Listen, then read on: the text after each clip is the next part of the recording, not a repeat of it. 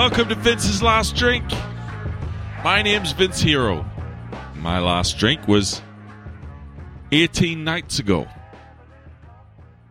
Another Saturday morning, another another craving. And more romantic memories of drinking flooding back. But I've decided I'm not even going to indulge the thought today. It doesn't do you any good, doesn't do me any good. Instead, I'm going to be proactive. I'm going to get up. I'm going to go out and I am going thrift shopping.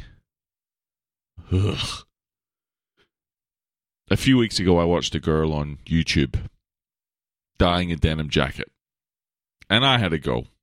And turns out I am very gifted at it.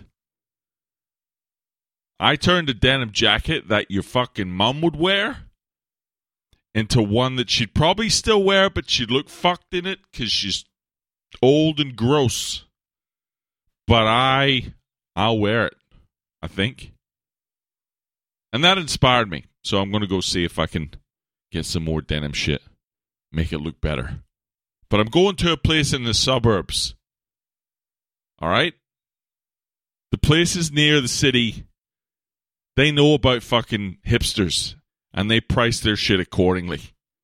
So I'm going to a nice backward suburb where shit's cheap. Some of those places in the city are creepy anyway. Some of this shit, you just, you fucking, you wonder where it came from. You know? I used to know a guy who made his living through reselling shit on eBay. And he was a fucking criminal.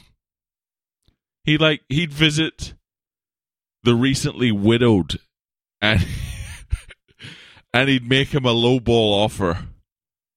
And cuz they were old and grieving and just happy to be rid of the shit that belonged to the dead loved one, he'd fucking kill it. He'd kill it. And I wonder when I go into some of those vintage stores in the city. I feel like some of those fucking those retro t-shirts and those fucking starter jackets they're valuable. They're valuable. Did someone did someone give them up at a price that the retro store could add their margin on to and make a profit? Or did the original owner park his car on the train tracks in OD? That has to have happened. Some fucking hipster girl walking around Surrey Hills in some in a dress someone's grandma died in. I don't want to wear a dead fucker's clothes. I like my clothes n- ghost free, not haunted, please.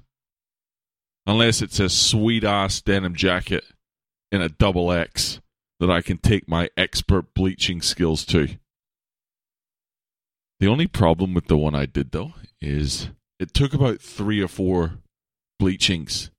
So if I wear it, I'm gonna be wear I'm gonna be walking around smelling like jizz for a while. But that's all right. That's all right. It'll be like high school. Anyway, thanks for listening. I hope you have a lovely weekend. Hope you have a great Saturday if you're on the wagon, I hope you fucking maintain. If you're off the wagon, ah, oh, I've one for old Vince. If you enjoy the podcast, if you want to share it with a friend, I'd appreciate that. If you want to send me an email, you can email Vince's Last Drink at gmail.com. Otherwise, I'll talk to you tomorrow.